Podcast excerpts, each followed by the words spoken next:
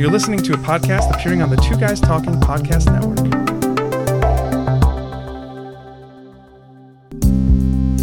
The sound of the voice on the other end of a 911 call is almost always delivered frantically. The needs of the caller on the other end of a 911 call are ones that need to be met immediately. The services sent to a caller during a 911 call are always delivered efficiently. The stories, perspectives, and details created by these calls over more than 20 years are life lessons and legacies for everyone involved, including me. The records are archived for all time, like this podcast, digitally. I am a 911 dispatcher. My name is Lisa. This is Digitally Dispatched.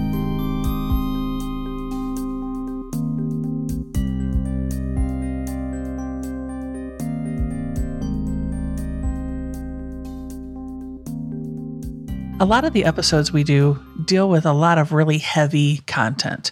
We talk about suicide, we talk about accidents, fatalities, everything like that. On this episode, I wanted to go a little more lighthearted and tell you how dispatch can make you laugh or at least grin. I have a few calls I think you are going to find amusing as well. The first call I'm going to talk about we already did a whole episode on, so please go back and listen to the whole episode. But let me give you just a thumbnail sketch of it. This one made me giggle out loud, and the only reason is because the outcome nobody was seriously injured. But this is a lesson for people who want to trim their trees. When you have a limb that's pretty high up and you have a ladder, don't lean the ladder against the limb you're planning to cut off the tree. I know it sounds silly, it's common sense, and I totally get that. But in this call, the man was cutting off a limb of a tree. And yes, he did lean the ladder against that limb. When he cut the limb down, as the limb started to go, so did he. He fell a good 15 feet, landed flat on his back. Again, he wasn't injured, had the wind knocked out of him, and he was pretty sore the next day. But guess what? He didn't just land on his back, he landed on a hornet's nest too. Can you even imagine?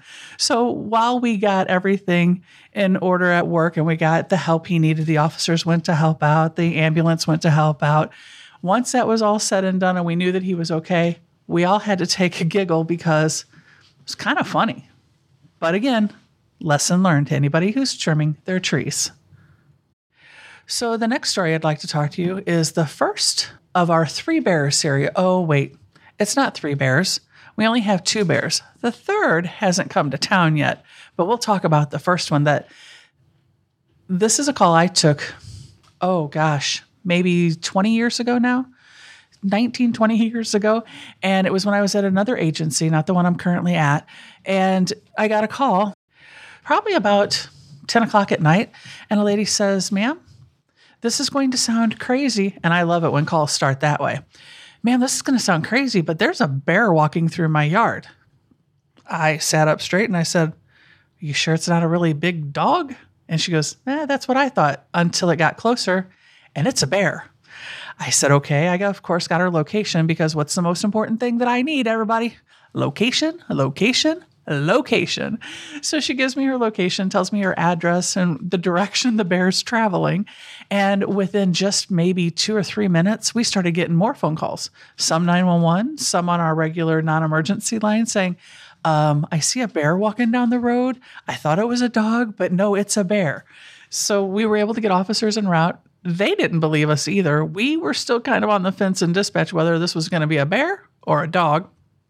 Sure enough, it was a bear.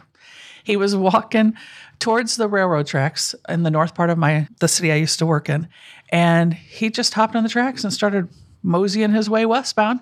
And we told the officers, you know, there was no reason to euthanize or tranquilize or anything like that. We didn't need to call animal control because he wasn't bothering anybody. He had a, a, place he wanted to go, and that's where he was going. He didn't he, matter of fact, he didn't even knock over trash cans or anything like you see in the news. He was just moseying, and he ended up in the city next door. I called ahead to let them know you might have a bear walking into your venue. To which they started laughing and said, You got to be kidding me. About an hour or so later, I got a call going, Hey, guess what? We've got a bear in our venue. So that's bear number one. Let's talk about bear number two. His name is Bruno. Bruno came to our city in 2020. It was all over the news, all over Facebook, even more so, because they were actually tracking this bear on Facebook. And guess what? We're going to add a link to that in my show notes so that you can go and take a look at what Bruno actually looked like and his whole story. And I'll give you just a quick story. It was amazing, actually. We had another, another bear coming into town. Again, this was another 10, 12 years after the first bear. But this one had a name. Like I said, he was being tracked from Facebook, and people were starting to call, going, Hey, you've got a bear coming your way. We don't want it to get hurt, which was not our intention to hurt the bear at all. And we started tracking it on Facebook as well. So we knew when he would be close and how we could keep him safe. And we worked with conservation and safety, as did the other agencies around me. And again, he came on down, went down the railroad tracks. I don't know why bears choose the railroad tracks, but I think there might be something to that. He came to our city, and the unfortunate thing was he ended up going off of the railroad tracks and was trying to maneuver through town. And he got himself behind a fence that he couldn't get over or around, and he didn't know what to do. He never became aggressive. He just kind of laid down. He did, really didn't know what else to do. Plus, it was really hot at that time, really humid, and our concern was for his health. Conservation Safety kept an eye on him. They were able to get to him, and once they figured out there was no way that he was going to be able to get out of the circumstance he got himself in, they did tranquilize him. However, all they did was put him to sleep. He took a nice long nap and a nice long van ride towards the Ozarks, and they released him back out into the wild. He's perfectly fine. From what I was reading in his story, is that he had started up in Wisconsin and made his way down. What he wanted to do, apparently, was find a new territory. And bears are territorial and they like to have their own space. That way they can be the alpha bear in their area. And so he was moving this way. Now, some people romanticize it, say he was going to look for his mate. I don't see any truth to that. But for those of you interested, I don't believe that conservation and safety tagged him while he was asleep, taking his, his van ride, but I'm not aware that he was tagged so that they can track him. So, in case you're curious about bear tracking, which they do do, I'm going to leave links in my show notes so you can go and see what it's like to track a bear. Might be interesting. I think so. Go check it out. Now, we've talked about bears number one and two, if I have bear number three, I promise I will bring him to you and tell you his story too. We've run through a, a, lot of stories here that I hope you find as fun as I did. We're going to take a quick break and we'll be right back with some more fun stories.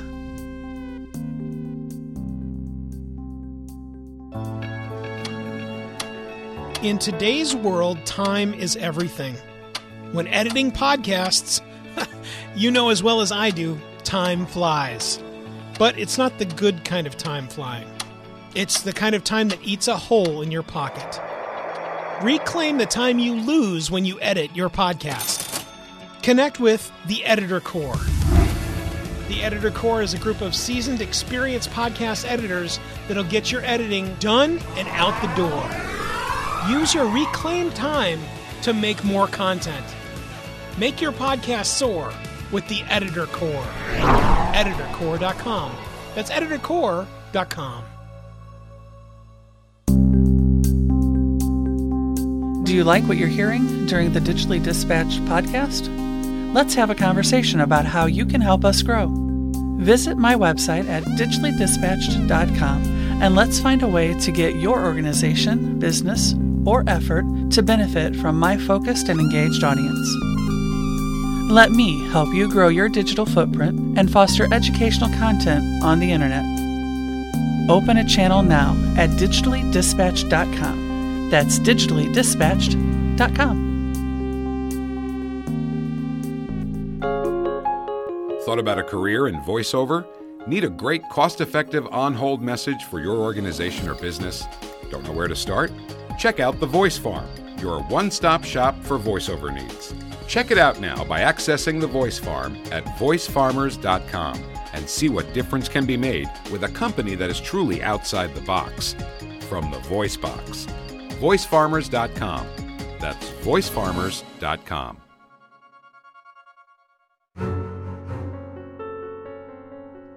Welcome back from break. Are you ready for a little more Dispatchers Gone Wild? All right, let's do it. So, the next call I'd like to talk to you about, I'm going to call grilled raccoon. I know that sounds gross, but stick with me. This just happened not too long ago, like in the last week or so. And we got a call. Actually, we had two men come up to our lobby after hours and say, um, Do you have an officer that can help us out? And I said, Sure, what's going on? He goes, Well, we hit a raccoon on the highway. And I'm like, Okay, and? Well, ma'am, he's stuck in the grill of my car. Oh my. was my first reaction. I wanted to laugh, but I didn't. I just oh my, got his information. They were actually at my station, so I already knew their location. I had an officer go out to talk to him, and the officer asked, What do they want us to do about it? I mean, I don't know what we can do. And I said, Well, here's the catch raccoon's still alive. To which all the jaws dropped in the room. we sent the officers out there and we waited and we waited and we're giggling about everything inside dispatch, going, How the heck could that happen? So we're waiting for the afterthoughts, right? Remember, dispatchers don't usually get the end of the story. Oh, we were going to get the end of the story this time. Officers come back in and we went, Well, well, what happened? And he goes, Well, I shot it. I go, Wait a minute, what? Rewind, tell me how the whole thing happened. And they told us, Well, they were driving down the highway, hit a raccoon, it got stuck in its grill, and it couldn't get out. You know those weird animal traps that the animal can go in, but they can't come out? That's exactly what happened. The raccoon couldn't come back out and it was stuck behind the grill. And so two of my officers grabbed the grill from either side and was pulling it apart while the guy who hit the raccoon fortunately had those big old leather gloves and he was able to reach in and get the raccoon out of the grill. Unfortunately, the animal was hurt pretty badly, so we did have to put it down to put him out of his misery. So that's the sad part of it, but how often have I ever gotten a call about an animal stuck in the grill of a car? Um, one. Crazy. It was crazy. Anybody up for some grilled raccoon? So the next story is going to sound like something you might have seen on TV. We received the 911 call. No, actually, we received a call on our non emergency line. And the woman says, This is going to sound strange to you, but I think there's a dead body in the wall of my garage. Again, I sit up straight. I look at my partner, like, What the heck am I listening to? And the lady goes, I know, I know it's weird. I just moved into this complex. It was a, a new apartment complex that had just been built. And she goes, But there is this foul odor coming from my garage. And she goes, I swear it smells like decomp. Do I know what decomp smells like? Well, I think it smells dead. Whatever it is, it's dead. And I said, Okay. And you said this is coming from your garage. And she said, Yeah. So I got all of her information, got her location because we want to make sure we know where we're going. And we send officers out. The officers call in and go, You're kidding, right? Uh, are we working a CSI story? I said, I don't know, but she is convinced there's a dead body behind the wall in her garage. I don't know, maybe the mafia hit. Who, who knows? Officers got out there. They advised the status was clear, but they did they did smell something funky coming from the garage, and they went and checked it out. They advised her that while we can't break down a wall in your garage because we're not going to cause property damage for you, but what I would suggest is you call an exterminating company and have them either come and take a look. They have little cameras that they can go behind the walls with and see maybe what's in there, or call the the landlord because it's a condo. She was renting it. So she did do that. And we found out later that what had happened was a raccoon, yet another raccoon. Oh my gosh, it's not good in my city for raccoons. Somehow this little guy had gotten himself stuck behind the wall and he couldn't find a way out. And when you can't find a way out and you got no way to survive, you die. And poor little guy died. And that's what she was smelling. It wasn't a, well, it was a dead body, but it wasn't a dead body of a person. So the mafia's off the hook this time. And the poor little raccoon has been put to rest. And I don't know about you, but it's quite possible that a dead raccoon could smell like a dead body. That's actually our call to the audience. Do the two smell the same? And how do you know the difference? Now head on over to digitallydispatch.com, fill out the quick web form, and let me know what you think. Now, on to the last wild call. Actually, it's kind of a culmination of several wild calls. Over the course of the last, oh, 22 years or so, I've received a few, like several, calls in reference to people enjoying being in their birthday suits. Yes, you heard it right. I get calls about naked people all the time. Now, some of this contributes to mental health where people don't really get what they're doing and they're reacting because of a mental health issue. And I'm not making light of that. That is a serious situation and they need to be helped. However, on the flip side of that, we have people who are nudists at their core and they think it's okay to go jogging down the street without a stitch of clothing on. Sometimes in the cold, sometimes in the hot. It doesn't matter what season it is. If you want to be nude and you want to run, some people think that that's okay. It's not, but every time we get the call, all of us, dispatchers and officers alike, turn into 15 year old giggling idiots because we think it's funny that somebody's running outside naked. And while this can seem funny to some, obscene to others, it's always funny to us in dispatch, no matter what. And what happens when our officers go out with the people who like to be nudists? They put a little bow around it. They find out where the person lives because the location we get is wherever they're running and what direction they're running in. And so the officer goes out, they'll find the person usually. We did have one guy hide behind a fence. I'm like, if you're running out naked, why are you hiding yourself now? Because the cops are there? Well, of course, that's why. but the officers will, if they have a towel or blanket in their car, sometimes they'll offer them up that to cover themselves up and, and jump in the squad car and we take them home. And if they're close to home, imagine, if you will, an officer following behind the nude runner heading home and making sure they get home safely. So I'd like to throw it out to you. Ever seen anybody running outside without their clothes on? Have you had, come across any crazy calls that you've had to call the police about? I would love to hear about that. Jump on over to my website at digitallydispatch.com, fill out that web form, and let me know what you think. I would love to hear your stories. And don't worry, there's plenty more of Dispatch Gone Wild stories coming in the future. The calls, stories, and legacies I share are dispatched digitally. The lessons learned by all, the callers, you, especially me, are a piece of my life's unfolding story that I'm proud to share and are preserved digitally. Your thoughts, ideas, and comments can be sent to me electronically at my website, digitallydispatched.com. I am a 911 dispatcher. My name is Lisa, and you have been digitally dispatched.